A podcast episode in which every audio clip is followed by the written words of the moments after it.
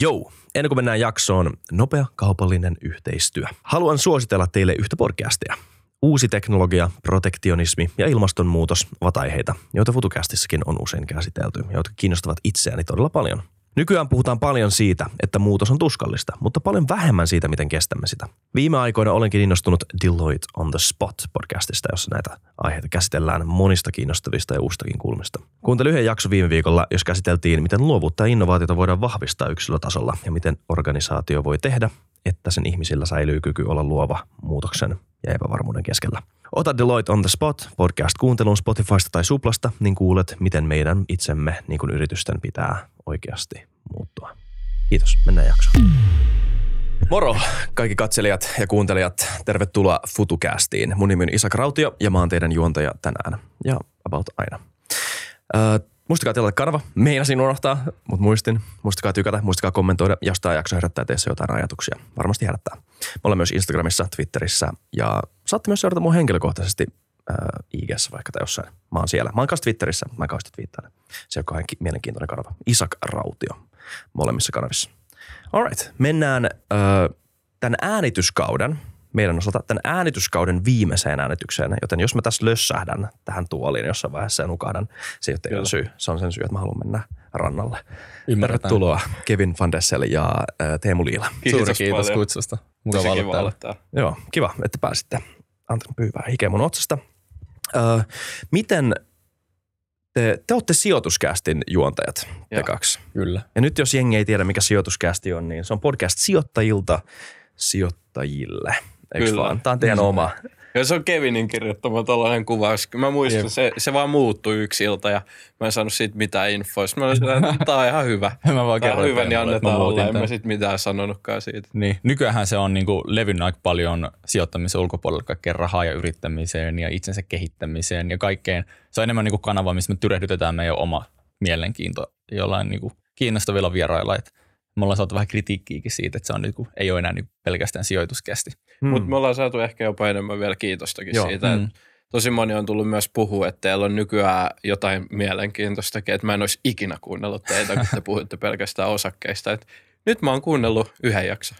Tämä on vähän sama tarina, mikä meilläkin oli. Tämä on siis FutuCast on nimi ja se Mm. lähtee siitä, että me puhuttiin kaikkien asioiden tulevaisuudesta. Se oli se punainen linja jokaisessa jaksossa, mikä on verotuksen tulevaisuus, mikä on ö, sosiaaliturvan tulevaisuus, mikä on Helsingin tulevaisuus, mikä Mm. on tota, whatever tulevaisuus. Mutta jossain vaiheessa sitten vähän levis kanssa, koska tajuaa, no ehkä sen tajuaa, että omat mielenkiinnot on niin kuin leveämmät kuin se niin kuin kapea ö, punainen viiva, minkä on asettanut sille podcastille.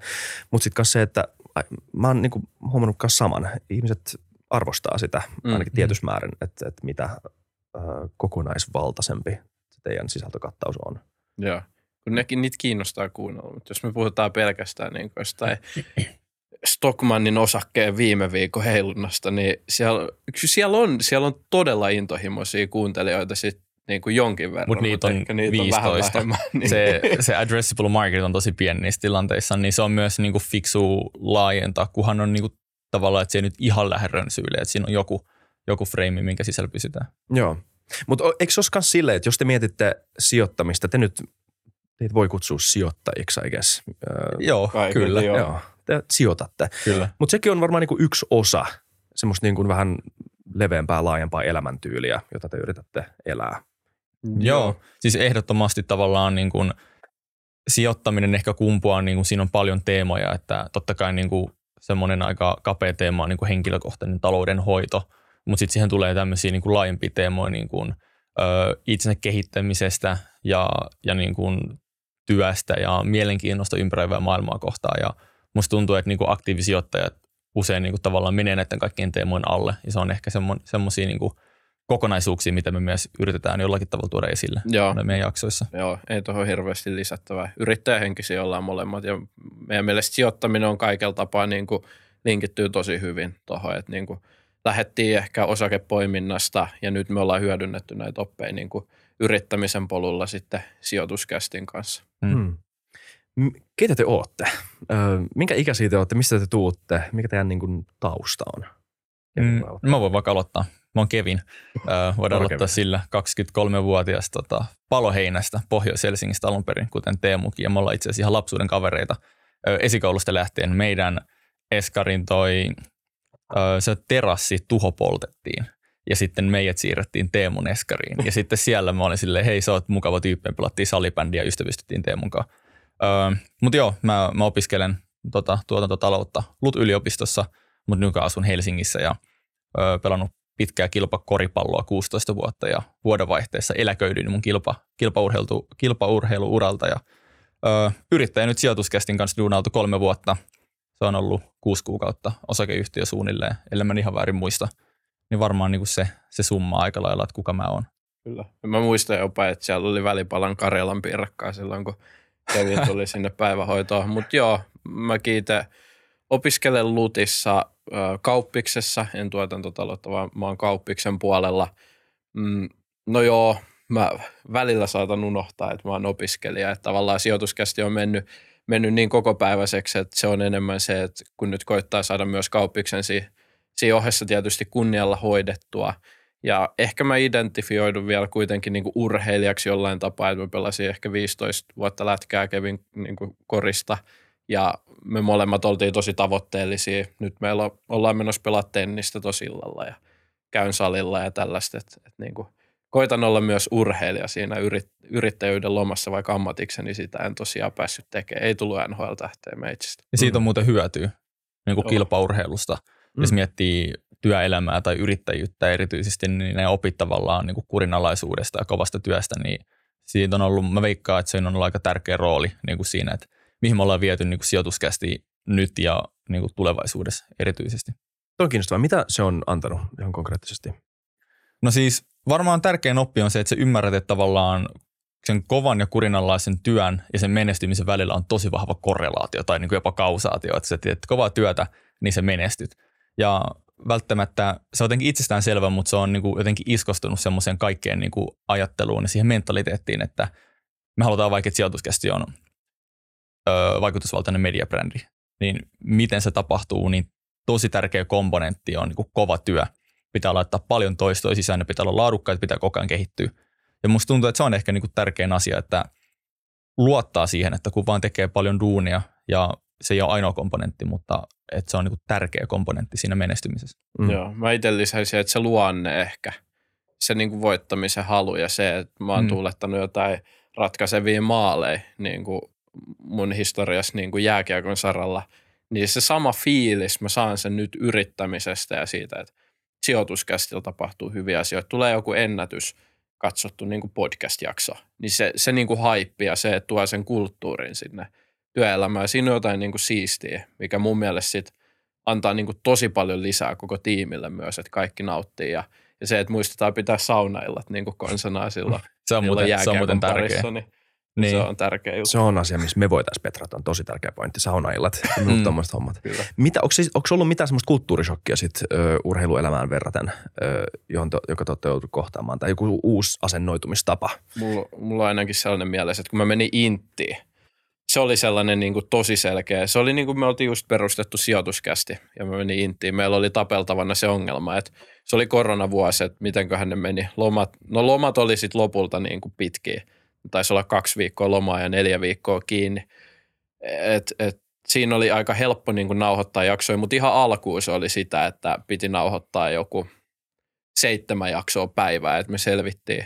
Mutta se oli, se oli niinku, ne oli raff, raffei niin, päiviä. Niin se oli, no joo, se oli juttu erikseen, mutta niinku Intissä mä törmäsin ihan hirveästi erilaisia ihmisiä ja mä olin niinku tekemään sisältöä puolustusvoimien Instagramiin ja siellä on itse asiassa tutustunutkin meidän – kahteen tuottajaa, Iikka ja Aaroa. Ja silloin mä muistan, että niin kuin, nykyään me ollaan Iikka ja Aaron kanssa, ne on niin kuin ihan superläheisiä ystäviä mulle ja Kevinille. Mutta silloin kun mä menin Inttiin, niin ne oli niin kuin ihan täysin vastakohta. Et mä olin pelannut koko ikäni lätkää putkinäöllä, just aloittanut sijoituskästin. En ollut tehnyt niin kuin mitään muuta kuin jääkiekkoa ja lukio siinä ohessa ja sitten mä menin Inttiin ja sitten mä törmäsin niihin, niin se oli aluksi silleen, että niin kuin siellä mä olin vähän sillä tapua, että on ihan erilaista porukkaa. Et se oli ehkä se käännekohta, mutta ehkä, ehkä sijoituskästi se Onko ne vähän semmoisia niin journalistinörttejä No vähän niin kuin. Mä, mä, mä sanon tämän semmoisena tyyppinä itse. Niin Iikka taisi, sanoa Iikkahan tuli Oulusta ja Aaro Jyväskylästä ja mä olin käynyt siellä pelimatkoilla, mutta mm. niin kuin muuten, muuten mm. varmaan niin kuin just pääkaupunkiseudun ulkopuolella, niin, mutta se on niin kuin ihan mahtavaa. Mä oon tosi iloinen siitä mun kokemuksesta just Intissä, että siellä oppi niin hirveästi just, niin kuin monihan sanoo, että Intti on Mm. tosi vala, valaiseva kokemus just tästäkin näkökulmasta. Mm. Kyllä. Ei ole, ei ole ehkä tullut niin kuin, ö, tietynlaisia kulttuurishokkeja. Itselle musta tuntuu, että yrittäjät ja kilpaurheilijat on niin kuin hyvin samanlaisia. Molemmat niin kuin haluaa voittaa ne kilpailut, se pelikenttä on vaan eri.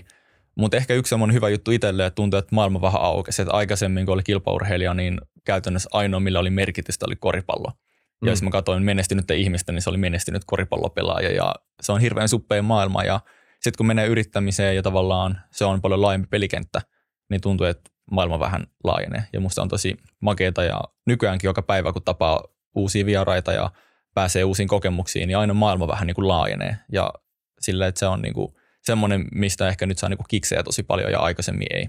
Mm.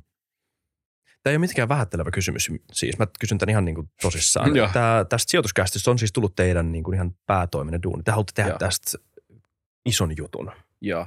Joo, kyllä se on meidän duunia. Se on nyt jo siis. Joo. Mutta, Ja kyllä se on, niin, niin Aaro ja Ikka on siinä meidän lisäksi, että se on aika lailla meidän, joo, päätoiminen duuni siinä koulutohessa, mutta ehkä se niin kuin, mikä sitten tietysti tulee monelle, kun näkee sen niin kuin podcastin, se on, mutta kyllähän siinä visioita on sitten taas niin kuin yrittämiseen, me nähdään Mm. tota enemmän optiovirtana, että siellä on se yleisö ja meillä on se podcast, joka on oma tuote, mutta me ei niin kuin ajatella sitä pelkästään, että meidän on pakko tehdä tästä hamaan tappiin niin kuin podcastina mm. tätä. Varmaan podcast on ja pysyy, mutta se koko niin kuin liiketoiminta voi olla sitten ihan jotain muuta myös tulevaisuudessa. Kevin voi täsmentää tähän, Joo, tähän jotain. siis, joo, siis on, niinku, on jo työ ja niin kuin nyt niin kuin sanoin tuossa ennen nauhoittelua, niin mulla on ollut tuossa konsultointityö yhtä aikaa niin kuin harkka ja nyt sijoituskästi on niin kuin tajunnut vielä enemmän, että kuinka makeeta on, kun on oma yritys ja tavallaan voi viedä omaa visiota eteenpäin, niin kyllä meillä on niin kuin tarkoitus rakentaa tuon ympärille ja olisiko talouselämä tai joku teki jonkun artikkelin, missä listasi niin kuin sijoitusvaikuttajia. Ja sitten mä muistan, jotenkin mun särähti tosi pahasti korvaan, niin kun meistä puhuttiin sijoitusvaikuttaa kontekstissa, koska ei me olla ehkä niin vaikuttajia tai mitään sometyyppejä, vaan me ollaan vaan ymmärretty, että yleisön luominen luo hirveän määrän optiovirtaa, niin kuin Teemu sanoi, niin kiinnostaville liiketoiminnoille. Ja siitä, siitä tavallaan me rakennetaan, että se on vähän niin kuin käänteinen, että yleensä sulla on hyvä tuote ja sitten sulle tulee sen kautta niin kuin yleisöä tai asiakkaita. Nyt meillä on ekana asiakkaat ja sitten me voidaan niin kuin myydä niille hyviä tuotteita. mm. Niin se on ehkä, ehkä siten päin, eli me ollaan niin kuin ekana yrittäjiä ja sitten vasta vaikuttajia, jos niin kuin sitä termiä haluaa käyttää. Mm, mutta kuitenkin ootte sitä. Muista silloin, kun Kledos aloitti räppäriuransa, niin se markkinoi itseänsä sille, että mä en ole räppäri. Että onko tämä vähän sama semmoinen esteettinen, mutta kyllä te vähän ootte noita. Niin, no me, me ollaan, ollaan vähän, mutta se silti jotenkin särähtää. Ehkä jotenkin tulee mieleen sellaiset IG-fitness-mallit, Joo. ja en mä nyt halua niinku niitäkään niinku dissata, mutta se ei ole vaan tavallaan se, mitä me halutaan tehdä, koska me tarkastellaan tätä niinku yrityksenä. Se on ehkä Mm. vähän eri tapa, eikä niinku somena. Niin just. Mm. Niin, niin, no ehkä tuohon voisi silleen tarkentaa, mitä mä itse ajattelen, niin kyllähän me niinku siinä, siis ollaan ihan podcastajia ja sisällöntuottajia, mutta se niinku, ehkä me halutaan pitää se ajatus siinä niinku, nimenomaan, että meillä on paljon mahdollisuuksia tässä, että me ei niinku rajata Just itseämme, niin. että meidän on pakko tehdä pelkkää podcastia, vaan siellä on paljon mielenkiintoisia vaihtoehtoja, mitä lähtee sitten soveltaa nimenomaan sen kautta, että on niinku sitä yleisöä ja, ja niin kuin, että sitä pystyy hyödyntämään muuhinkin. Mm. Et Mm. ei niin kuin vaikka tällä hetkellä se olisi niin kuin sitä podcastaamista, sisällöntuotantoa, niin sitten loppupeleissä se tulee olemaan niin kuin nimenomaan yrittämistä. Mm. Joo, mä muistan silloin, kun me perustettiin tämä podi, ja mä puhuin Vilille siitä, että miksi podit on hyvä idea. No on monta syytä, sille, mulle ainakin sille itseisarvollista syytä, että miksi mm. tämän tekeminen on hieno asia. Ja mulle tämä on niin kuin ihan, mä rakastan olla haastattelija ja Joo. toimittaja näin. Mutta siinä on niin kuin just näitä muitakin hyötyjä, joita muotoilitte kyllä tosi hyvin. Ja mä muistan, että mä sanoin Villille kanssa silloin, että, että näytä mulle yksi toinen tyyppi niin tässä iässä, joka on keksinyt paremman tavan verkostoitua. Koska ethän sä Kyllä. voi pyytää Sauli Niinistöä lounaalle. Mm. Tai sä voit. Sä et voi saada sitä, siinä on se niinku ero. Todennäköisesti sä oot yksin sitten siellä lounalla. Niin, niin todennäköisesti. Mä oon nyt täällä. Tuutko se myöhässä? Mä voin jäädä vielä venään vähän. Ei ole tullut yhtään vastausta. Where you at? Jep. Mutta päästä juttelemaan ihmisten kanssa pitkäksi aikaa. Mm. saada niiden huomio. Kysy hyviä kysymyksiä, mahdollisesti jopa tuottaa vähän jopa lisäarvoa kuuntelijoille, mm. niin, niin onhan se aika hieno win-win-paketti ihan kaikille osapuolille. Kyllä. On, ja toi jää niin kuin mainitsematta, mutta toi on yksi niin kuin hienoimmista asioista, mitä me ollaan päässyt tekemään. Tutustuu niin kuin tosi kokeneisiin, meitä fiksumpiin ja osaavampiin ihmisiin. Ja ö, tavallaan niin kuin, siinä on semmoinen connection, että sä pääset vähän niin kuin silleen sen ajatusmaailmaan ja siitä oppii itse ihan sikana. Et jotkut maksaa tuhansia euroa jostain niin kuin kursseista, mitä vetää vaikka joku, no vaikka Jari Sarasvuo tai tämmöiset kaverit, niin meillä on ilmaisia viikoittaisia kursseja. Mm. Ja se on musta niin kuin tosi siistiä. Vähän niin kuin sanoin, maailma laajenee tosi paljon. Mm. Niin tuohonkin täytyy myös hyvin se, että aina pitää luoda lisäarvoa. Me nimenomaan äh, halutaan, että ne asiat, mitä me tuodaan esille ja tehdään, ne on meidän kuuntelijoille niin kuin aina relevantteja ja sellaisia asioita, mistä he niin kuin saa iloa irti ja jotain järkevää. Et se on tietysti niin kuin kaiken A ja O myös tässä. Mm. Öm, Tuosta toi kurssi, se on tosi jännä, koska te olette koulussa tällä hetkellä. Te olette siis ö, viimeistelemässä teidän tutkintoa, ihan siis niinku muodollista tutkintoa. Mä oon vähän jäljessä vielä. Okei. Kevin on pidemmällä. Mulla on pari vuotta takavasta. Mulla on pu- puolitoista vuotta edessä. Tuntuu pitkältä matkalta vielä. Mutta se, se niinku kuuluisi olla se ö, opinnollinen, tiedollinen pohja, jonka päälle te rakennatte kaiken muun tiedon, mm. Joka sitten ehkä ammatillisesti ja toivottavasti myös muussa elämässä auttaa teitä eteenpäin. Mutta sitten teillä on tämä toinen puoli, tämä teidän niinku oma-aloitteiden oppiminen tämän podcastin, teidän podcastin kautta. Niin kuinka iso osa se on oikeasti sitä teidän no, yleissivistystä tai sitä niinku teidän tietämystä teidän alasta ja kuinka paljon se merkitsee sen teidän tutkinnon ohella? Mitä te sanoisitte? Mä varmaan jakaisin, jos miettii, niin kuin, että mitä me ollaan opittu koulusta ja mitä me ollaan opittu ö, sijoituskästistä. Ja siihen vähän niin kuin menee se yleisön kasvattaminen plus yrittäminen plus nämä haastattelut plus sijoittaminen. Niin varmaan 95 prosenttia on sijoituskästi niin kuin kaikista aina arvokkaasta työelämässä hyödynnettävistä opeista ja 5 prosenttia on se yliopistopuoli. Ja se ei välttämättä ole niin kuin dissi yliopistoa kohtaan, mutta se on vaan, että mä itse ainakin opin tekemällä. Mutta jos mä olisin se yliopiston rehtori, niin, niin mä saattaisin olla silleen, että viisi. To- Toivottavasti ei kuuntele tätä, mutta Ei, mutta mä ymmärrän. Siis niin. Niin. mielenkiintoista kuulla, miksi se on noin, koska toisaalta tää on yllättävää monelle. niin, mutta se on niinku tekemällä oppii. Ja sä voit lukea jonkun teorian, mutta ennen kuin sä sovellat sitä käytäntöön, niin sä et oikeasti ymmärrä, että miksi se on silleen. Ja sä et välttämättä edes niinku aidosti usko, että se on silleen. Ja siinä on hirveän suuri ero, että sä tiedät ja sä sisäistät. Ja mun mielestä yrittämällä me ollaan sisäistetty ihan älyttömästi asioita. Ja sitten taas sille maailma laajeni vähän. Mutta kun sä tiedät, niin se on periaatteessa niinku tiedolla ei tee hirveästi mitään ennen kuin sä ymmärrät sen tiedon syvällisesti. Joo, joo, toi viimeinen, Mm. mitä Kevin sanoi, oli se, mihin mä niinku ehkä tarttuisin tuosta. Nyt putosikin ajatus jo kesken lauseen, mutta niin nimenomaan, että siis yliopistot, nämä on ihan niinku loistavia. Siis sä voit niinku hyötyä, siellä on tosi paljon, tosi fiksuja juttuja, mutta ehkä se, että niinku, se vaatii oma-aloitteisuutta, että sä opit ne, ja sitten se on niinku vähän hakuammuntaa, että tuut sä hyödyntää niitä vai etkö sä tuu. Et meillä on käynyt aika hyvä tuuri siinä mielessä, että me löydettiin tämä sijoituskästi sen verran aikaisessa vaiheessa, että kun me lähdettiin nuoresti ja opiskelemaan sijoittamista ja sitä kautta yrittämistä ja kaikkea muuta, niin me tavallaan kohdattiin ongelma, jonka ympärillä me etittiin ratkaisua ja jota me opiskeltiin. Eli me opiskeltiin täysin sataprossaa sitä, mikä tulee niin kuin hyödyttää, mikä tulee edistää meitä. Eli se on niin kuin tätäkin kautta ehkä tehokkaampaa, että nyt jos me mietitään, että me lähdettäisiin tekemään jotain uutta YouTube-videoa vaikka mm. sijoittamisesta, mutta me ei tiedetä, että miten tämä toteutus menee. Mehän opiskellaan se juttu, katsotaan se niin kuin, op- opiskellaan ne asiat, mitkä on oikeasti meille välttämättömiä. Mutta sitten koulussa taas se on enemmän sillä, että sulle annetaan läjäasioita ja ehkä sitten yhdestä prosentista sulle on niinku suoraa hyötyä. Mm, niin just, niin, se suora hyöty on, mä ymmärrän sen, sen että jos sitä vertaa silleen verrannollisesti, että jos sulla on, mistä sopit enemmän yrittämisestä, tai siis äh, jos sä haluat oppia yrittämisestä, niin mistä sopit enemmän, yrittämisestä vai kirjojen lukemisesta, niin mm. Aika helppo vastaus totta kai. Mutta kiva, että sä sanoit ton, että yliopistot on, on hyvä juttu, koska mä olin sanomassa sen myös, ja mä Joo. on olemassa tämmöinen pieni pohjavire eh, tietyissä skeneissä, joissa niin kuin yliopisto nähdään ikään kuin esteenä menestymiselle, että aidot menestyjät niin kuin dropouttaa niin kuin Bill Gates, sitten Joo. perustaa jonkun yrityksen. Niin kuin Bill Gates, toi Joo. on hyvä silleen, että kuinka moni on niin kuin Bill Gates. Nimenomaan. Silleen, että Suomesta voidaan silleen, hei, Onhan Jari Sarasvuokin niin kuin dropoutannut kaupikseen. Ei vitsi, ehkä ne on oikeassa. Totta, ja Mikael Rautanen Indersin perustaja. Totta, ja hetkinen mm. Zuckerberg. Totta. Ei, näitä on ihan, niin kuin, ihan sairaan. Ehkä meidänkin pitää niin nyt lopettaa, että sijoituskeskus tulla. Mutta se on vähän niin kuin, että kumpi tuli ensin muna vai kana, että usein ihmiset, ketkä on tämmöisiä ultramenestyneitä esimerkkejä, niin niille tuli vaan niin älyttömän hyvä idea, että se oli fiksumpaa mm. lopettaa se yliopisto. Mutta esimerkiksi joku voisi argumentoida, että no ne oli kaikki fiksu ihmisiä mm. ja ne kaikki päätti mennä yliopistoon. Mm. Ne on drop-outteja, ne ei ole niin kuin never venttejä. Siinä on aika selkeä ero. Kyllä, ja jos, mä en tiedä, onko näillä kaikilla lapsia. Bill Gates on varmaan lapsi. Niin jos Bill Gates antaa – neuvoja. Mä kuulin tämän hypointin yhdessä toisessa podcastissa, mikä oli mun mielestä tosi hyvin sanottu. Ja mä en usko, että Bill Gates antaa sen lapselle semmoisia neuvoja, että hei, yliopistot on kusetus, älä mene sinne, sijoita kryptoihin. vaan, että, vaan, että hei, mene yliopistoon. Siellä on paljon muutakin hyötyä. Sä opit tuntemaan ihmisiä, sä opit olemaan nuori aikuinen muiden ihmisten keskellä. Ja sitten kanssa se, että en mä tiedä, varmaan siitä onkin jotain hyötyä myös, että sulla annetaan läjä tehtäviä ja sitten vaan se, että sä opit ikään kuin ratkoa niitä tai opit käsittelemään niitä ja, ja opit oppimaan niistä jotain, niin siinä saattaa olla jotain hyötyä. Se on varmaan suurin hyöty.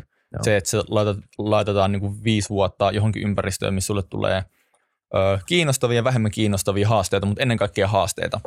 Ja sun pitää vähän niin kuin itse navigoida sen niin kuin viiden vuoden tai X määrä vuosia läpi.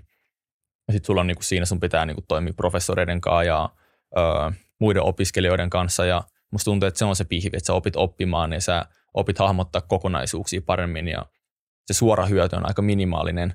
Ja se on musta ihan ok, kunhan vaan tavallaan ymmärtää sen, että sä et mene kauppikseen, jos sille, että musta tulee tosi hyvä osakepoimio, kun mä käyn kauppiksen. Mm. Et pitää vähän niin kuin myös ymmärtää, mitä odottaa.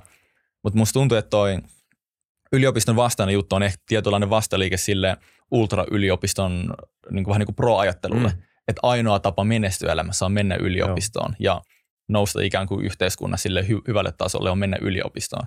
Ja se toimii niin kuin vastaliikkeenä. Ja niin kuin usein, niin aluksi mennään liikaa yhteen suuntaan, sitten mennään liikaa toiseen suuntaan, jossain kohtaa tullaan niin kuin keskelle, niin tässä saattaa olla ehkä niin kuin sama, sama tilanne. Niin, Joo. ja ehkä sitten se, että niin kuin, mikä sen niin kuin vahvistaa, että tästä on ollut hyötyä, että mä en keksi mitään niin kuin se konkreettista osoitettavissa olevaa hyötyä vaikka niin kuin lukiosta nyt nopeasti – mutta se, että mä kävin lukion, niin mä veikkaan, että siitä on ollut ihan niin kuin valtava. No, joo, mä olin urheilulukiossa ja mulla oli aamutreeni ja mä nautin siellä niin kuin siitä, että mä sain olla niin kuin urheilijoiden kanssa tekemisessä. Ja se oli mulle niin kuin tosi tärkeää henkisestikin ja se oli tosi kiva kolme vuotta, mutta se, että niin kuin, en mä pysty osoittamaan sieltä konkreettista hyötyä, mutta mä voisin väittää, että mä en olisi tässä sijoituskästinkaan, jos mä en olisi käynyt just niin kuin mm. lukioon, sillä niin. miten kävi. Jos mä olisin jäänyt niin kuin – tämän pakollisen peruskoulun jälkeen vaan pois, niin mä olisin varmaan ihan eri paikassa. Niin, kysymys on se, että mitä sä olisit tehnyt sen sijaan. Mm. Ja siitä se konkreettinen hyöty vasta, niin kun, että jos sä olisit vaan niin lusmuillut ne kolme niin, vuotta. Perustanut uuden Microsoftin varmaan. Niin, sit, no, mm. sit taas toisaalta olisi ollut Bill Gatesin mentoroimana kolme vuotta jossain. niin, niin, niin, kyllä. kyllä Ei vitsi, olisi pitänyt jättää Voi.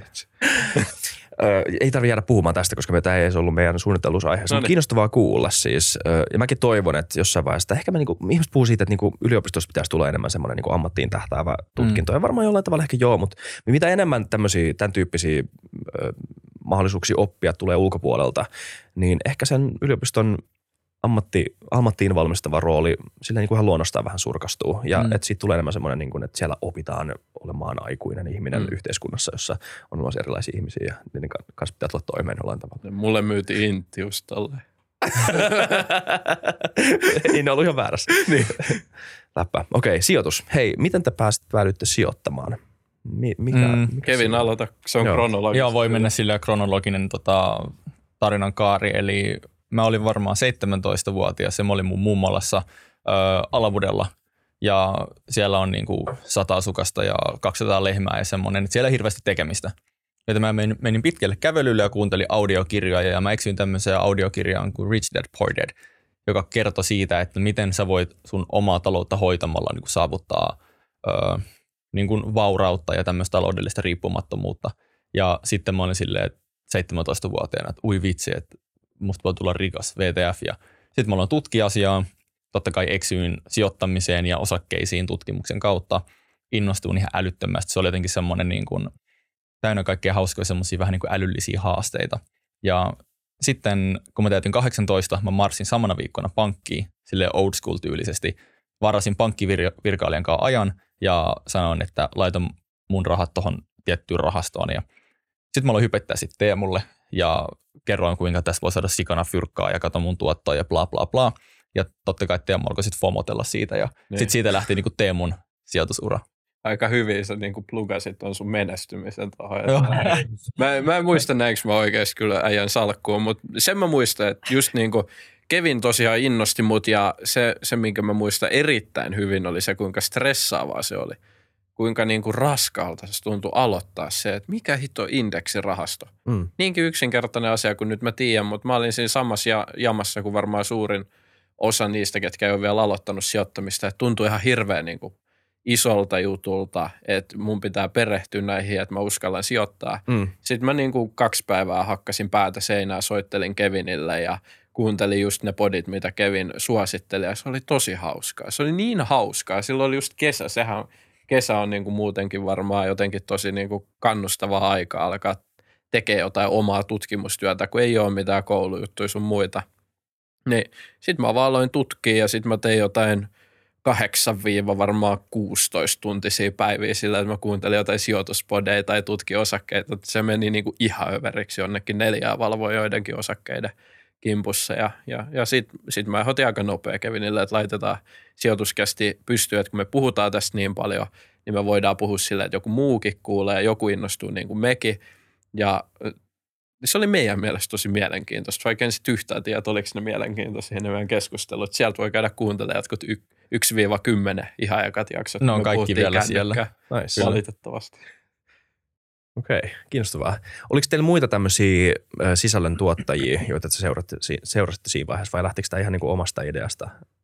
Varmaan Rahapodi oli silloin semmoinen, mistä mä ainakin inspiroidun tosi yksi paljon. jakso oli kyllä tosi hyvä. Rahastotyösosakkeet. Se, se oli just toinen niissä, minkä se linkki. Joo, joo, ja mä muistan sen jakson vieläkin, kun Martin Paasi ja Jukka Oksaharju debatoi rahasto, rahastot vs. osakkeet, ja meidän toinen jakso taisi tyyli olla rahastat vielä osakkeita, eli me vaan niinku pöllittiin se, se, suoraan. Mut siis, ja, ja, se on vieläkin itse sitä kuunnellaan sitä meidän, meidänkin tekemään jaksoa jostain syystä, mutta öö, joo, rahapodi oli silloin, miten mä aloitin niinku raskaasti kuuntelemaan. Sitten oli joku jenkki, minkä mä se, se oli Preston Pyssillä oli tällainen Warren Buffettin Warren Buffett-style joku kurssi, että se kertoo, että miten Warren Buffett sijoittaa ja mitkä on tärkeimpiä tunnuslukuja. Joo, Silloin niistä, kahdesta, niistä kahdesta lähti liikkeelle. Okei. Okay. Toi on ihan hyvä pointti toi, että koska kellekään oikein opetetaan, että mistä aloittaa, niin mm. on vaikea itse löytää se paikka. Jotenkin matikkakin on tosi vaikea, mutta voit aloittaa yksi plus yksi. Niin, kyllä. Yksi miinus yksi. Just helppoa löytää niitä palikoita. Mitkä ne, mistä teidän mielestä kannattaisi aloittaa? Tuossa oli ainakin hyvät, kuunnelkaa Rahapodin rahastotyösosakkeet ja Preston Pyshin. Se, tota, se oli joku Buffett Books, Joo. on sellainen sivusto, mikä tällä tällä kaverilla on, mutta se oli niin kuin Buffett Books joku investment course tai joku tällainen. Sä voit, jos, jos sä haluat vähän lisäduunia tai kuka teillä tekeekään, niin linkkaa noin siihen kuvaukseen, niin niistä oikeasti on hyötyä oli, aloittaa. Oli, mutta siis niin kun kaikkihan, tai suurin osa kuluttaa hirveän määrän kontenttiin, niin musta aika luonnollinen tapa on laittaa sinne joukkoon jotain sijoitusta tai talousaiheista kontenttia. Mm. Ja sitä ei pakko aluksi siis kaikkea niin kuin ymmärtää. Löytää vaikka jotain persoonia, keiden kanssa jotenkin sulla niin vibaa, että jaksat kuunnella niitä. Ja sitten jossakin kohtaa ehkä huomaa, että alkaa ymmärtää niitä termejä. Ja siinä on aika luonnollinen kehityksen kaari. Että vähän sama kuin kaikissa, että sä et vielä ihan tiedä, että mitä sä et tiedä – ja miten sä pääset tästä pisteestä tänne toiseen pisteeseen. Mm. Mutta se vaan niinku tapahtuu, kun sä vaan aloitat. Niin mä sanoisin, että alkaa vaan niinku kuluttaa kontenttia, mikä liittyy niinku talouteen tai rahaan tai sijoittamiseen. Joo.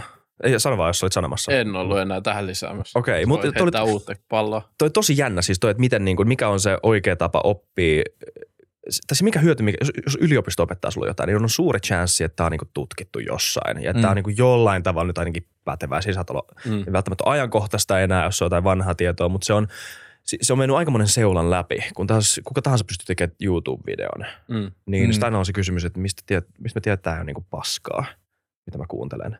Ihan loistava, lo, loistava kysymys ja siis niin kuin, koulutkin tavallaan tekee tota. Miettii mm. vaikka jotain yläasteen tai lukion fysiikkaa tai kemiaa. No fysiikka on hyvä esimerkki. Nehän opettaa sulle vähän väärin niitä asioita, vähän yksinkertaistaen. Mm. Ja sillä ei hirveästi väliä, koska kuitenkin loppujen lopuksi sitten, kun sä, jos sä päätät syventyä siihen, niin sitten sä tavallaan sen kautta voit oppia lisää. Niin mä en ole varma, onko se hirveä katastrofi, jos aluksi oppii väärää informaatiota. Tavallaan kunhan sä vaan jatkat sitä opettelemista, niin se prosessi toimii siten, että pikkuhiljaa sä alat hiffaamaan ja sä voit olla enemmän lähdekriittinen. Et Joo. mä veikkaan, että kunhan vaan aloittaa, niin se on varmaan se tärkein juttu kuitenkin. Joo, ja tuossa tuli just niin kuin mieleen, no siis lähdekriittisyys totta kai tuolla niin kuin puhutaan osakkeista, niin siellä on ihan hirveästi lähteitä, jotka puhuu niin kuin puppuu ja ne treidaa siellä ja väittää, että tämä on niin kuin toimiva strategia, että seuraa näitä ja näitä viivoja. Sellainen niin kuin tosi pelkistetty, vähän niin kuin myy omaa kurssia, vaikka oikeasti niistä ei saa mitään hyötyä. Sellaiset niin kuin, var, varsinkin, jotka myy jotain sijoittamiseen liittyen, niin ehkä ne kandee niin kuin sivuuttaa. Mutta sitten esimerkiksi nyt joku Nordnet tekee aika hyvää sisältöä niin kuin sijoittamiseen liittyen ja Mm. kyllä niitä sitten alkaa pikkuhiljaa harjantua se silmä, mutta mut toi oli totta toi koulujärjestelmä, että kun sielläkin yksinkertaistetaan asioita. Esimerkiksi yksi asia, mikä mä en nyt kokonaista kerkeä tähän jaksoon avaa, mutta siis esimerkiksi puhutaan velkakirjoista, siellä on tällainen kuin korkoriski, niin yliopistot opettaa sen sillä tavalla, että tiettyyn pisteeseen asti se on tosi niin kuin validi pointti ja se vie sitä sun niin kuin ajattelua eteenpäin, mutta sitten jos sä pääset tiettyyn pisteeseen asti, niin se korkoriski ja se sen koko määritelmä on täysin turha Hmm. ja niin kuin täysin niin kuin järjetön. Mutta se vaatii sen tavalla, että se on tiettyyn pisteeseen asti järkevä, mutta sitten kun se sun ymmärrys menee tosi pitkälle, Mm. mm. niin sitten sä huomaat siellä sellaisen porsaanreiän, joka niin kuin kumoo sen kaiken järjen. Joo, mä ymmärrän, mitä meinaat. Sille, että se niin. opetetaan jollain tavalla semmoisella, niin kuin, että sit siihen on niin kuin pumpattu joku tietty intuitio siitä, että mitä sun kannattaa ymmärtää tämä Niin, konsepti. Mutta sitten jos sä oikeasti syvennyt siihen, niin sä, se ymmärretään paljon, niin kuin, mä en tiedä, onko neutraali oikea sana, mutta että se on, niin. Niin. sillä on paljon niin kuin kuvainnollisempi termi niin. Niin. Niin kuin syvemmällä siinä tieteessä, Jep. joka, joka, joka sä ymmärrät vaan, jos sä ymmärrät sen ympäröivän massan, Joo, mitä joo, kukaan näin. opiskeleva ei varmaan aluksi ymmärrä. Ja Joo, mutta toi esimerkiksi, että se on paljon parempi aluksi saada väärää informaatiota ja hävitä 200 euroa johonkin turhaan kurssiin, kuin olla ikinä aloittamatta, koska sä oot niin paralysoitunut siitä, että miten sä aloitat. Öö, se tulee maksaa sulle paljon enemmän kuin sen pari hunttia. Kyllä. Tavallaan ei liikaa pelkää sitä aloittamista ja ei liikaa pelkää virheiden tekemistä, joka me tehtiin Roni Bakin kanssa jakso ja Roni sanoi hirveän hyvin, että ö, koulujärjestelmä vähän ehkä vääristää ajattelutapaa, että virheiden tekeminen ei ole hyväksyttyä, koska se tuottaa huonoja arvosanoja. Mm. Mutta joskus sun on pakko aloittaa väärin, jotta sä voit käydä sen polun ja sitten lopussa on se niin kuin onnistuminen. Joo, ja se vaatii aika paljon. Mä, on, Mm. on helppo nojautua johonkin kommentaattoriin ja antaa sen ajatella sun puolesta. Että et sä niin kuin vibaat jonkun kommentaattorin kanssa, sisällöntuottajan kanssa, ja sä silleen, että tämä on hyvä tyyppi. Ja nyt tulee uusi uutinen, niin mä vaan kopsaan sen mielipiteen ja toistan sitä, ikään kuin se olisi mun oma mielipide. Mm. Ja tota ei kannata tehdä. Se on niin kuin, Mm. että et, mä oon sama, täysin samaa mieltä kanssa, että sä voit oppia tosi paljon, kunhan sä teet sen oma-aloitteisesti silleen, että sä mahdollisimman paljon laajennat sitä sisältöä, mitä sä seuraat, ja opit jossain vaiheessa jopa niin kuin olemaan eri mieltä niiden tyyppien mm. kanssa. Tai opit ainakin miettimään, että miksi mä olisin eri tai samaa mieltä jonkun jutun kanssa, mitä tämä tyyppi sanoi. Joo. Se on tosi hyvä harjoitus kanssa. Joo, ehdottomasti. Jep. Tota, öm, mitä, öm, mä oon varmaan kysynyt tämän saman kysymyksen monta kertaa nyt jo, mutta, mutta mitä sisällön tuottajia, eikö mä kysyn tuon tasan kysymyksen äsken, rahapodia ja nämä muut. Okei, tämä on, mä lupasin, että mä en kysy kauhean paljon päivän polttavia aiheita, mutta mut, mut jos teillä on mitään sanottavaa, tähän niin edetään pois vaan. Katsotaan. Kokeillaan. Tämä vähän liittyy tähän kuitenkin. Tämä on nyt ollut niinku puheenaiheena. Oletteko te kuullut yhtään tästä vauvojen osakesäästötilihommasta? Joo. Teemu teki just TikTokin siitä. Joo, Teillä tää on itse asiassa tämä on ihan mukava keskusteluaihe sillä. Toisaalta öö, niin kun, tässä on nämä kaksi mm, tiimiä, Mm. mm. more or less, mitä mä oon ainakin havainnut. Mikä on aika yleinen jakolinja näissä aiheissa on se, että toisaalta hyvä, että näitä juttuja, että hyvä, että niin kun, öö, taloudellista, öö, taloudellista, tämmöistä taloudellista lukutaitoa opetetaan nuoresta pitäen. Hyvä, että niin oma-aloitteista taloudenpitoa öö, aletaan niin kun, tai siitä oma-aloitteisesta taloudenpidosta aletaan pitää huolta nuoremmasta ja nuoremmasta iästä asti. Se on hyvä asia, että niin kuin me ei tiedetä, mitä eläkejärjestelmä tapahtuu monen kymmenen vuoden kuluttua. Että siis hyvä näin.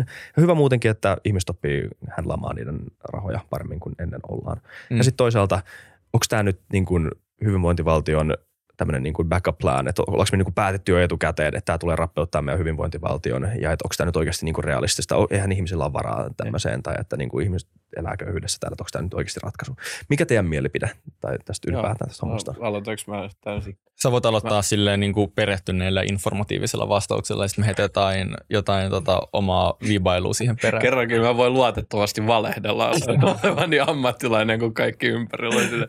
Teemu, sä oot perehtynyt. Teemu, please selitä meille. niin, en, mä, en mä, täällä tulee to, tota pintaraapasu vaan, mutta Toi just näin, toi ka- kahtiajako on mielenkiintoinen. Mä itse lähdin sillä kulmalla tuohon TikTokiin, että no siellä on aika paljon ollut tätä, että eihän niin kuin 500 euroa, että se ei riitä mihinkään, että tässä nyt yritetään jotain korkoa korolle ilmiöä, niin kuin, että olisi muka huikea juttu, mutta sit sulla on vaan joku pari tuhatta euroa, kun sä oot täysikäinen, mutta nyt se on pois jostain niin kuin, toimeentulotuesta mm. tai jotain muuta. Perhetukihan tämä ei suoraan vaikuta, tai ainakin se on se lähtökohtainen pointti, että tässä yritetään niin kuin – päästä siihen tilanteeseen. Tämä on vissiin niin kuin mun käsittääkseni niin kuin lain vastainenkin, että tavallaan lapsi lisää ei voida koskea tai näihin niin kuin äidin etuuksiin, uh, vaan tota, se on jostain pois, jostain perustoimeentulotuesta, mutta mun mielestä... Mun mielestä toimeentulotuki nimenomaan se perustuu, perustuu siihen, mikä sun varallisuus eikä mikä sun tulot on. Että se varmaan jollain tavalla vaikuttaa siihen. Joo, varmaan jostain, johonkin se vaikuttaa, mutta mä itse mietin tätä, no ensinnäkin se, kun ihminen täyttää 18 vuotta, niin väittäisin, että suurimmalla osalla on aika lähellä nollaa se oma pankkitili. Että no, ensinnäkin se, että sulla on se osakesäästötili, jonka sä saat, mä en muista oliko tässä joku, että vasta 15-vuotiaana niihin rahoihin pääsee käsiksi ja vanhemmat ei pääse käsittääkseni ollenkaan. Uh, niin tot, totta kai tuollainen pari tuhatta euroakin on niin kuin rahallisesti jo merkittävä summa, se jeesaa paljon – mutta se isoin juttu on nimenomaan se mentaliteetti mun mielestä, mihin täällä nyt pyritään. Ja mm. se, että sijoittaminen olisi kaikkeen juttu. Se on mun mielestä niin kuin äärimmäisen tärkeä asia. Että ylipäätänsä kun osakesäästötili perustettiin ja luotiin kannustin, mikä on nyt taas sitten nämä samat ihmiset, ketkä sanoivat, että tässä ei ole mitään järkeä, tässä nyt leikataan jostain muualta, niin varmaan oli vastustamassa myös osakesäästötiliä, koska se on – ää, kärjistään sitten rikkaiden verokuari, ketkä, kenellä on etuoikeus sijoittaa. Niin tässä on nyt vähän sama ilmiö, että silloin kun se räjäytti suomalaisten sijoittajien määrän kuitenkin, että se niin kuin selkeästi otti tota, mm. niin kuin nousuu siitä, että osakesäästötili perustettiin. Niin tässä on mun mielestä niin kuin haetaan samaa, että on koko kansan juttu. Ja mä itse pidän sitä hyvänä, että nyt annetaan se koko ajan enemmissä määrin niin kuin mahdollisuus, että hei, tämä on myös sulle, tämä on koko kansan juttu, tämä sijoittaminen, niin kaikilla on se mahdollisuus päästä sijoittaa. Sitten ei tarvitsisi olla sille, että ne palkkatulot on se ainoa juttu, vaan pyrittäisiin siihen tasavertaisempaan niin kuin kohteluun ja se, että niin kuin jokaisella, koska nythän niin kuin on niitä perheitä, missä ei niin kuin opeteta taloustaitoja. Sä saatat olla 18-vuotias ja sä et ole kuullut osakkeista niin kuin sanaakaan mutta tämän jälkeen ehkä sitten oot, koska sulla on se osakesäästötili. Tai sitten sulla on joku rahasto, tässä ilmeisesti tutkitaan myös mahdollisuutta niin kuin jostain se rahastosijoitus. Mm. Mä en nyt niin tarkkaan enää tiedä. Mutta ehkä se niin kuin mentaliteetti, että se menee siihen suuntaan, että on jokaisen juttu, niin se on niin kuin paljon isompi asia kuin se, niin kuin, että onko se 2000 euroa, mikä siellä sitten on, kun sä täytät 18 mm. vuotta. Joo, mä oon... Sori, pitkä vastaus. Mä Hyvä vaan. Kauan mä puhuin. Se oli hyvä vaan. Se, kello on tästä se informaatio, mutta mä oon ollut itse, no valitettavasti en ollut yllättynyt, mutta sillä kuitenkin vähän pettynyt siihen, että sitä on kritisoitu niin paljon. Ja musta tuntuu, että mä, mä niin haluan tavallaan olettaa, että siinä on tavallaan niin semmoinen kateellinen taka-ajatus, mutta musta tuntuu, että se on jotenkin ehkä meidän kulttuuriin sidottu, että niin kuin sijoittaminen ja tämmöiset asiat, niin kuin kansankapitalismiin liittyvät asiat jotenkin niin kuin pahoja tai itsekkäitä – tavallaan tässä me luodaan kulttuuria, missä me annetaan kaikille pieni pesämuna ja erityisesti tavallaan niin kuin mahdollisuus sijoittaa, että ihan vaan se kynnys, että perustat jonkun osakesäästötilin, on jo semmoinen, mikä monilla estää sen sijoittamisen aloittamisen.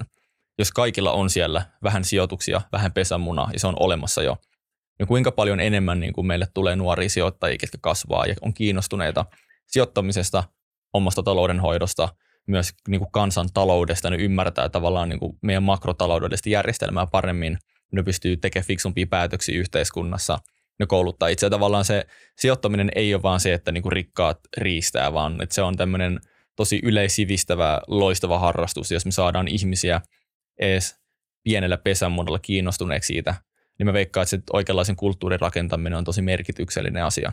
Ja mä veikkaan, että se ei myöskään ole hirveästi niin kuin pois keneltäkään. Ja nimenomaan sen takia mä oon vähän pettynyt, että on ollut niin, niin kuin paljon myös niin kuin semmoista vastakkaina asettelua, koska se ei aidosti ole hirveästi pois keneltäkään.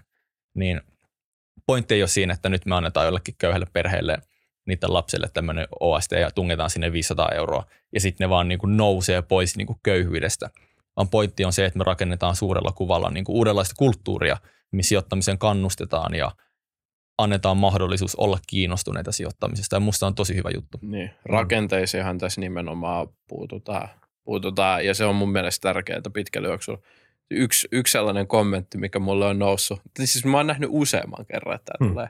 Tässä on kritisoitu, että taas kun niin kuin, että sijoittaminen on niin kuin voiton tekemistä niin kuin työntekijöiden työpanoksella. Eli hmm. nämä työntekijät tekevät työn ja sijoittaja ei tee sitä työtä, mutta hän saa kaikki voitot.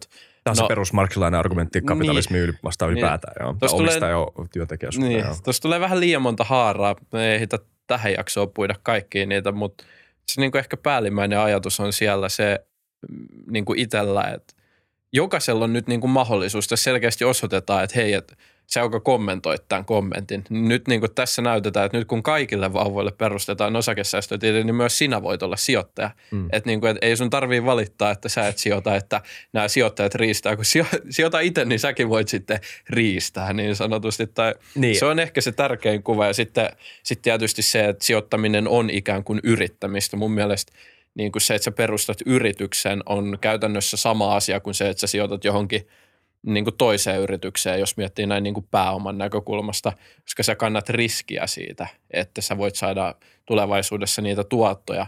Ja myöskään niin kuin työntekijät ei saisi palkkaa täällä, jos yrityksiä ei perustettaisi, jos ei olisi mahdollisuutta tehdä voittoa. Joo. Ja sitten ehkä viimeinen kiteytys, jos, jos näiltä sitten kysyy, että miksi et itse yritä, miksi et itse sijoita, niin sieltä tulee se, että niin arvatkaa, mikä vastaus sieltä muuten tulee. Että varmaan tiedätte. Eh. No se, se on riskialtista. Sitten sä oot sillä, silleen, että, niinku, että eikö se ole se, niinku, että no, se on riskialtista, kaikki ei uskalla tehdä sitä. Mun mielestä siitä kuuluu se niinku, tuotto myös sille. Niin.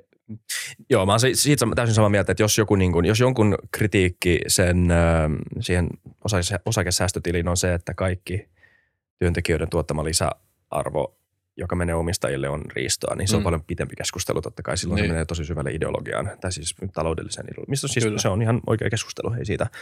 Mutta tota, äm, äm, vaikka on siis eri mieltä sen mielipiteen kanssa, niin monet kuitenkin sanoo, että se on jotenkin niin kuin, että jos tämä esitetään ikään kuin ratkaisuna öö, köyhyydelle Suomesta, että kuinka niin kuin irtaantunut se on todellisten köyhien elämästä.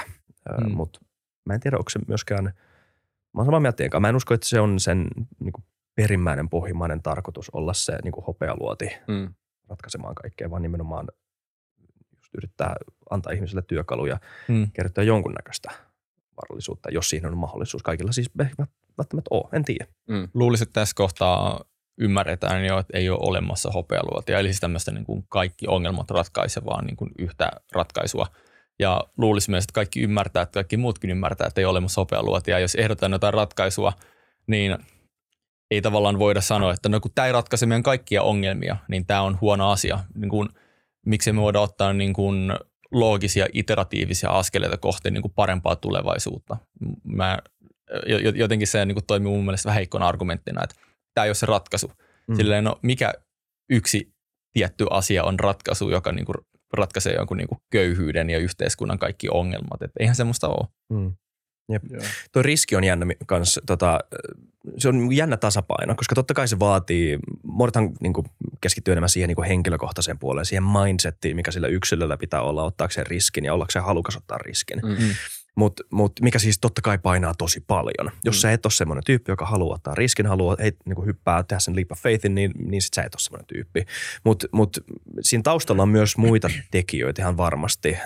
ja se on se, että kuinka, niin kuin, kuinka mitkä edellytykset sulla on tehdä se riski. Että onko sulla plan B? Se on tosi romanttinen ajatus, että jos sulla ei ole niin kuin verkkoa, mihin hypätä, mihin pudota, mm. niin, niin sit, se on niin kuin vielä jalompi se sun niin kuin se riski. Mutta niin. niin mä luulen, että se on niin kuin jossain vaiheessa se, on, se, se kannustaa olla ottamatta mitään turhia riskejä, jos sulla ei ole mihinkään, mihin pudota.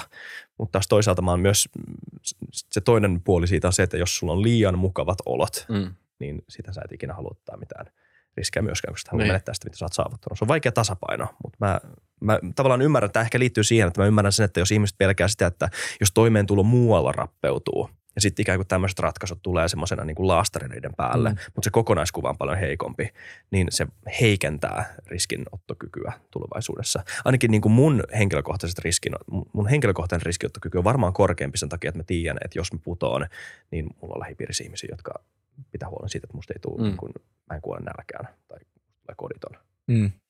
Joo, ja siis kyllähän niin kuin elämäntilannekin vaikuttaa, että niin kuin, vaikka Teemuinen mun riskinottokyky on niin kuin ihan posketon. Että niin kuin sille, niin kuin, jos me nyt tarkennan tätä, niin siis me voitaisiin laittaa, me voitais laittaa siis meidän kaikki omaisuus vaikka nyt sijoituskästiin ja niin kuin tavallaan toipua siitä, jos se epäonnistuisi. Niin. Ja se johtuu siitä, että me ollaan nuoria ja me ollaan vielä opiskella. Mm. Me voidaan tavallaan vielä valmistua ja mennä töihin ja rakentaa tavallaan, me voidaan nyt mennä niin kuin nolla omaisuuteen ja sen jälkeen rakentaa se täysin uudestaan.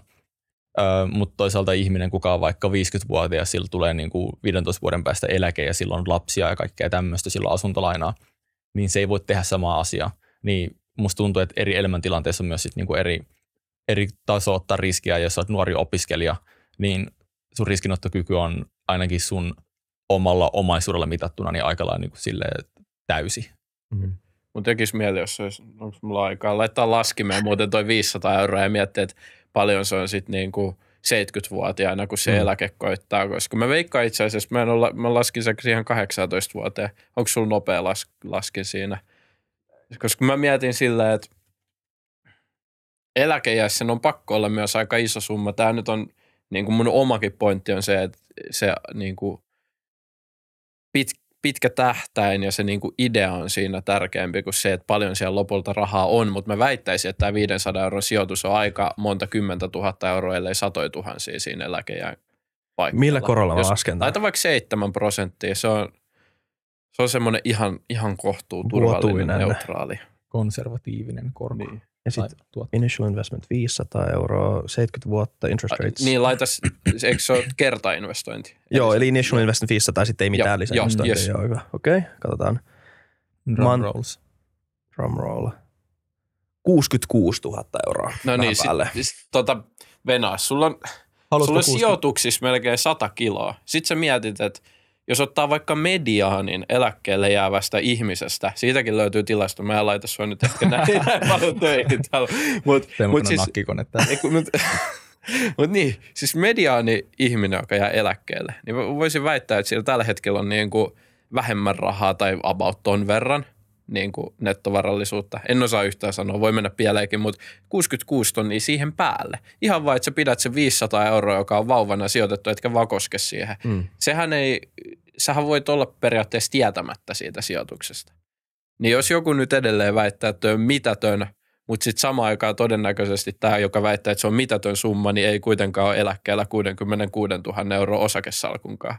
Niin mun mielestä siinä on niinku ajatuksessa on mennyt joku ehkä niinku Joo. ristiriitaisesti. Et Mm. Kyllä mä näen tämän aika hyvänä juttuna. Joo, joo, siis joo kyllä. Sen voi nähdä myös noin. Joo. Um, samaa mieltä. Öö, Mutta sitten tämä kansankapitalismi, sehän ei ole levinnyt pelkästään Suomessa. Öö, ylipäätään täällä niinku asiat etenee jollain tavalla ehkä vähän varovaisemmin ja konservatiivisemmin ja Mm. ihmisiä niinku, sillä tiedolla ja koulutuksella on iso merkitys. Ja ainakin kaikki ne, jotka niinku puoltaa kansankapitalismia, on aika vastuullisia mun mielestä myös Mm. sen suhteen, että miten sitä tuodaan esille, että halutaan Kyllä. opettaa taitoja ja idea, siinä ei myydä mitään unelmia siitä, että susta tulee niinku miljo- miljonääri top G, vaan että sä oot, tää on niinku perustaitoja, ei mitään niinku sen monimutkaisempaa. Jos sä opit nää ja oot säntillinen, niin sulla voi olla parempi tilanne kuin sulla muuten olisi. Mhm. Mutta se on myös johtanut tämmöisiin niin kuin meme-osakkeisiin, mitä me ollaan nähty viime vuosina, ja sit sitä kautta myös ihmisiin, jotka on niin kuin tämmöisten alhaista. Se, että me ollaan madallettu niitä kynnyksiä aloittaa sijoittaminen, niin Mm. moni ihminen epätoivoissaan on vähän niin kuin pokeria pelaamalla menettänyt about kaiken. Niin. Mitä mieltä te olette ylipäätään tästä niin kuin kansankapitalismin varjopuolista tai meme-osakkeista? Tai näettekö te edes meme-osakkeet minä huonona asiana? Onko ne enemmän teille läppäjuttu? No, mulla on ehkä vähän sille turhankin kevyt suhtautuminen näihin asioihin, niin mun mielestä aika niin kuin, kevyt juttu, mutta ehkä niin kuin, yleisemmin niin joka ikistä systeemiä voidaan niin kuin hyväksi käyttää ja käyttää väärin ja aina löytyy pieni osuus, ketkä niin kuin tekee sillä haittaa muille tai itselleen, nyt tässä tilanteessa ehkä useimmin sit niin kuin itselleen. Mm.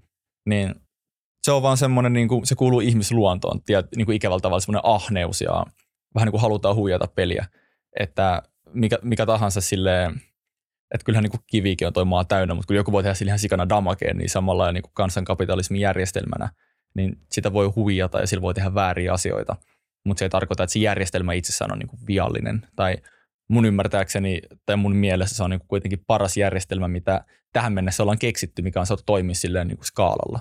Mm. Joo, ja onhan niin kuin autoja ja asuntoja ihmiset, ostaa jäätävällä velkavivulla tai ne käy kasinolla tai jotain muuta. Et se, niin kuin kaikessa on se, että sun pitää niin kuin itse kantaa vastuu kuitenkin. Et kyllä mäkin, niin kuin, jos mä menen kasio, kasinolle häviin nyt rahat tuohon Helsingin siihen viralliselle, onko se Suomen ainoa? Suomen ainoa. Virallinen.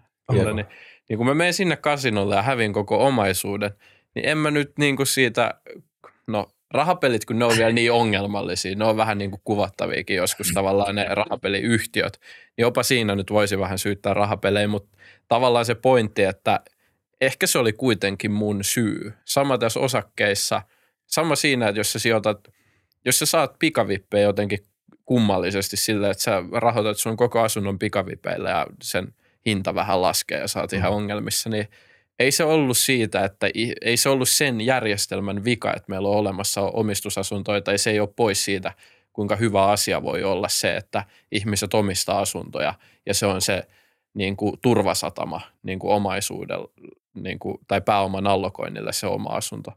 Niin sekään ei tee siitä huonoa, että joku käyttää sitä itselleen niin kuin haitallisella tavalla. Et se on se perehtyminen. Ja mm. se sitten niin kuin silloin, kun sä oot perehtynyt, mekin koitetaan just sijoituskästissä puhua aina silleen, että niin kuin me ei ohjata ikinä harhaan, toivon mukaan. Me ei todellakaan olla silleen, että kande ostaa mitään meemiosakkeita, vaan päinvastoin. Ää, eli eli sitten kun sä niinku tiedostat nämä, käytät tuntuu, hyviä lähteitä. Musta Musta tuntuu, että ette my, myöskään myy mitään semmoista niinku pilvilinna unelmaa. Ei. Jos te aloitatte tänne, niin niin jos te ostatte mun verkkokurssin, joo, joo ei. vitsi, teistä tulee rikkaita. Ei, Mitä tuommoista? Ei, joo, ei, joo. ei, niin tässä on tai Joo. ei mitään hätää verkkokurssi, saatte tehdä verkkokurssin, mä en siis sitä yes, Mutta te tiedätte, mitä mä meinaan tässä. Joo, joo. mutta sillä, että jos vähän perehtyy, käyttää järkeviä lähteitä, niin, niin sit se on hauska juttu se meemiosake. Sit se on tosi hyvä.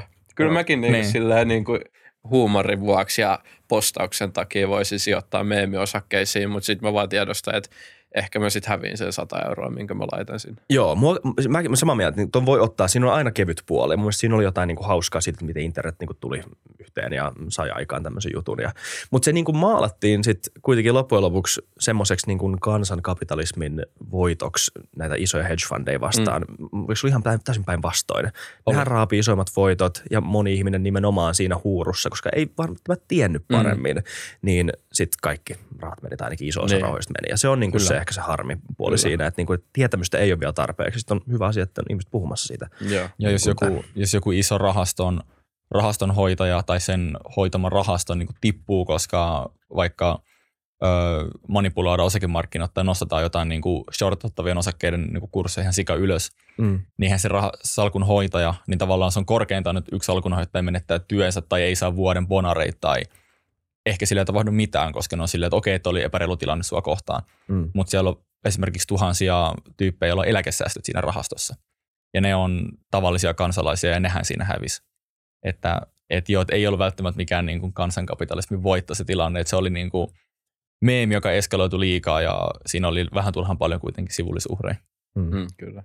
Okei, okay, uh, me odotan kohta laittaa tämä purkki tämä jakso. Kiitos, että olette tullut, mutta vielä näitä muutama kysymys. Mä haluan kysyä, tota, tämä ei liity mihinkään sijoittamiseen ollenkaan, mutta no niin, tavallaan hieno. sivullisesti bisnekseen. Okay.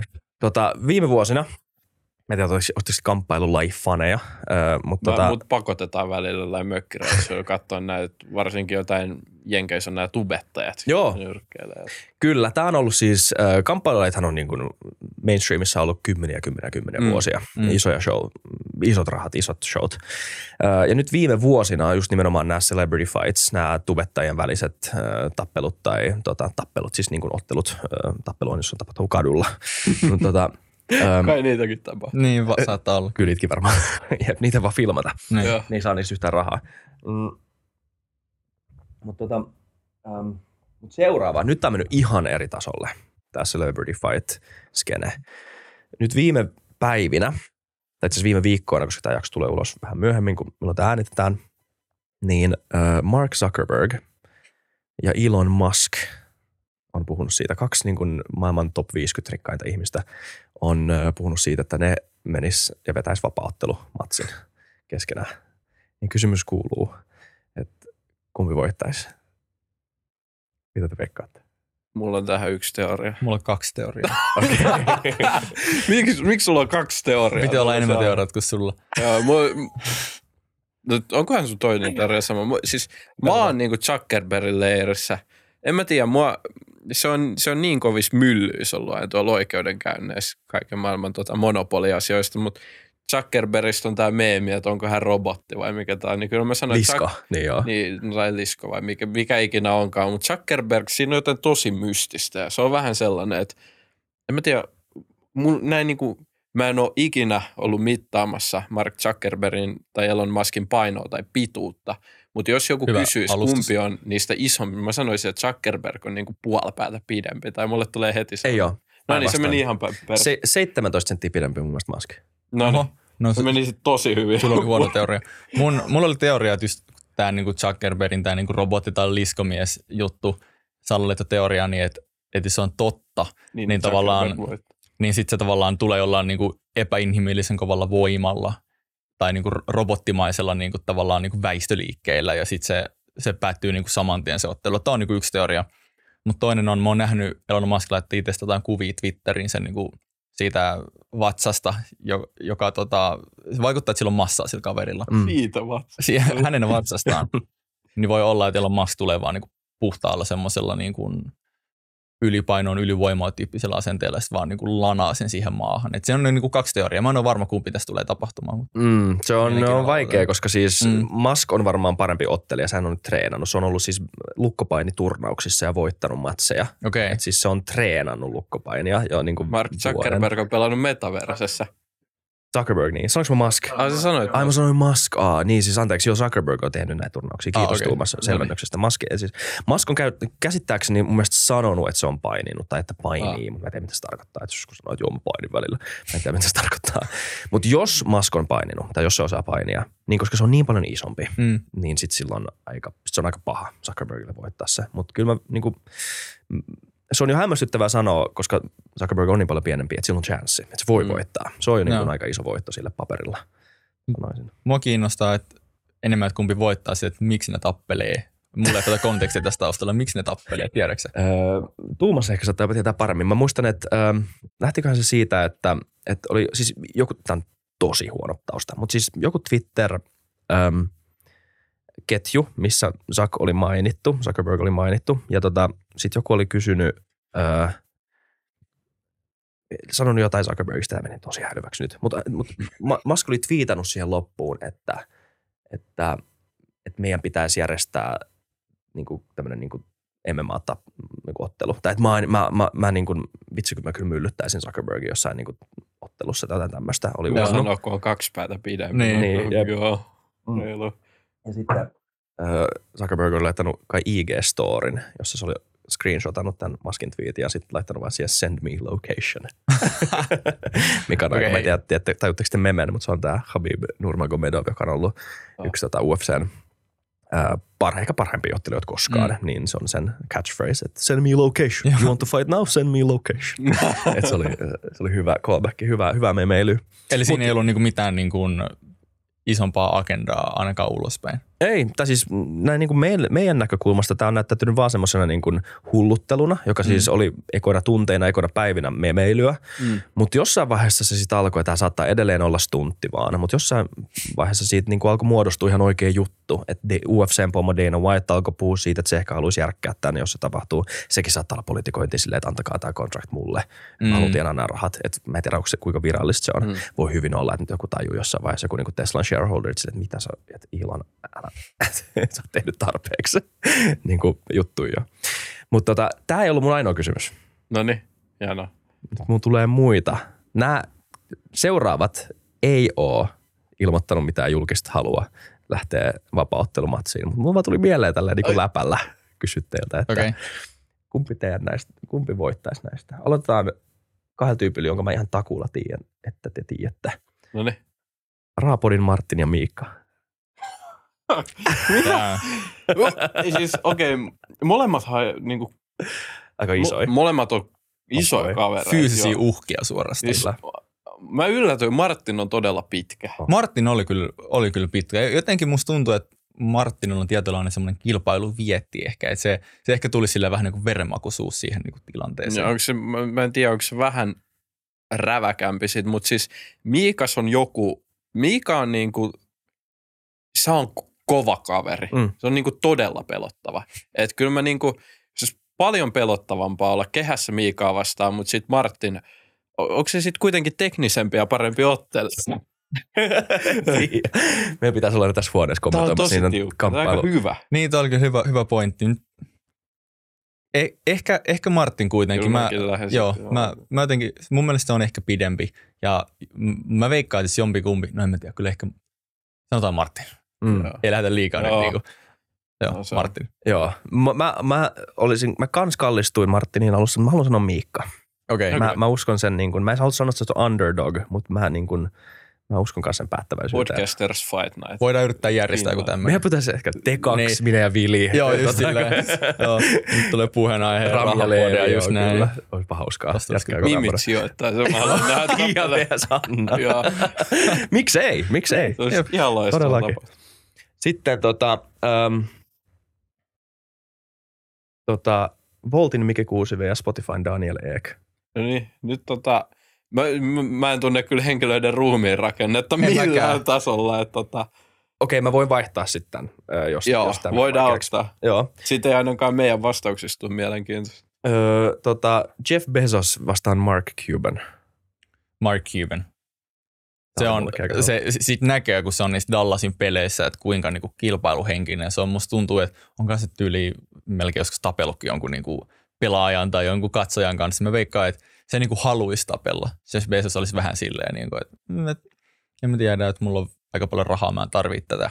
Ja siis Mark Cuban on vaan silleen, että niinku, laitetaan tää ja maahan. ö, Bezos näyttää oikeasti yllättävän niin kuin pelottavalta. Nykyään joo. Nyt kun se on niin Niin, vahva. mutta saattaa olla, että ne on vaan semmoisia että se ei oikeasti ole. Kyllä mä, kyllä mä sanon Mark Cuban. Mä, se, se, on niinku ekana se henkinen puoli ja sitten vasta fyysinen puoli.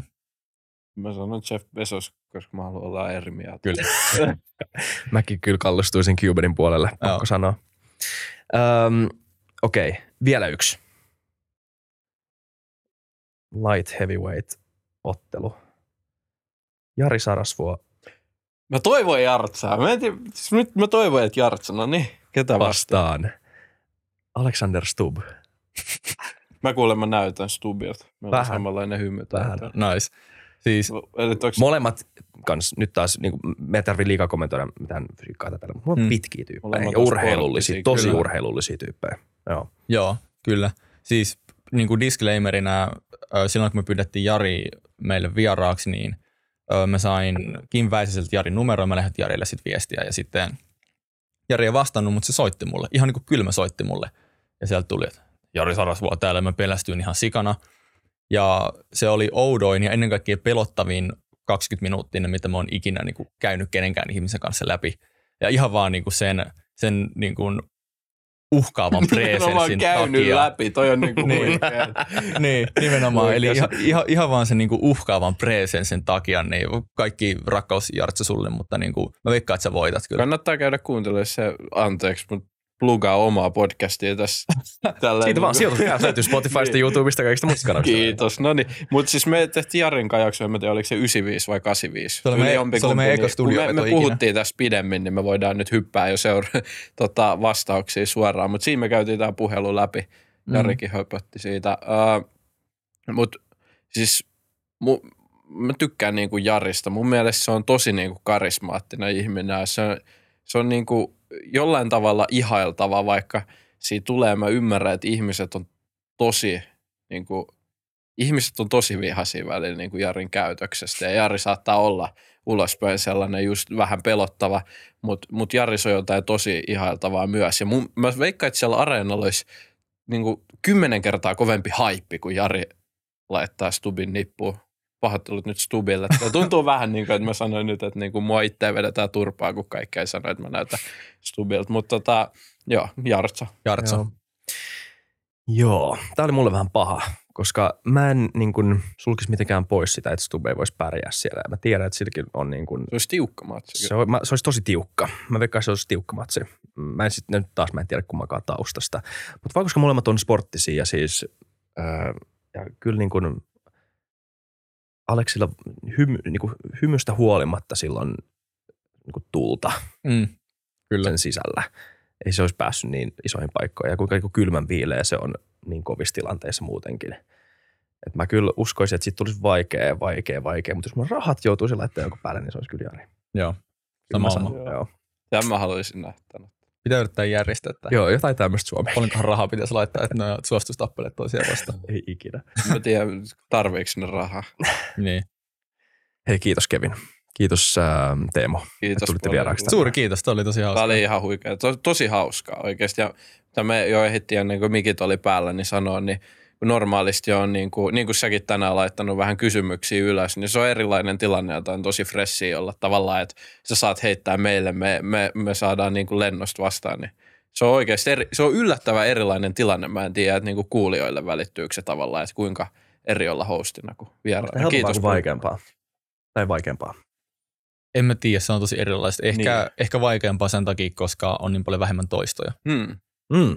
Kun mä, mä taas sanoin, että mä oon itse rennompi vieraana ja se on kivempaa. Tämä oli, tää oli tosi kiva. Se on, Tää, se on chillimpää. tää oli, joo, tää oli paljon kivempaa kuin sijoituskästi. Mutta mut joo, ehkä se on se, että vaihtelu virkistää. Niin Jep. Joo. tosi kiva. Joo, kiitos, että pääsit. Joo, tulitte kyllä täydelliset vieraat tälle mun vikalle jaksolle ennen kesälomia. Siis ei mitään hätää, guys. Mä en mene mihinkään, mutta kesälomille vaan. Vaikea antaa ulos kontekstista toi. Jep, jep, klipataan mun viimeiselle jaksolle. Mutta tota, kiva. Tämä oli tosi täydellistä, kun tää, mäkin pääsin vähän renno, olemaan rennompi tässä. Niin Tämä on, tää on kiva. kiva Niin, tehdä. me, ei, me ei olla niinku asiantuntijoita yhtään missään. Meillä on helppo silleen, Niin. niin. niinku, voi vaan chillaa ja Me- voi vähän nauraa ja voi vähän höröttää. Me ei herätä semmoista kunnioitusta kenessäkään, että tarvii olla hirveän tosissaan ja kaikki Niin. voi vaan olla silleen chillisti. Joo. No mutta hei, kaikki siitä huolimatta, että, että te ette tiedä mistä mitä, niin seuratkaa sijoituskästiä. Se löytyy Joo. Spotifysta, se löytyy muilta alustoilta, eikö vaan? Se löytyy YouTubesta, se Joo. löytyy Joo. vaikka Ja mistä. IGstä ja TikTokista. Ja IGstä. TikTokista, kyllä. kyllä. Yes, yes. Öö, joo, munkin puolesta kiitos kaikille kuuntelijoille ja katselijoille. Kiva, että seurasitte mukana. Muistakaa tilata karva, muistakaa kommentoida, muistakaa tykätä ja muistakaa seurata meitä kaikissa kanavissa. Moido.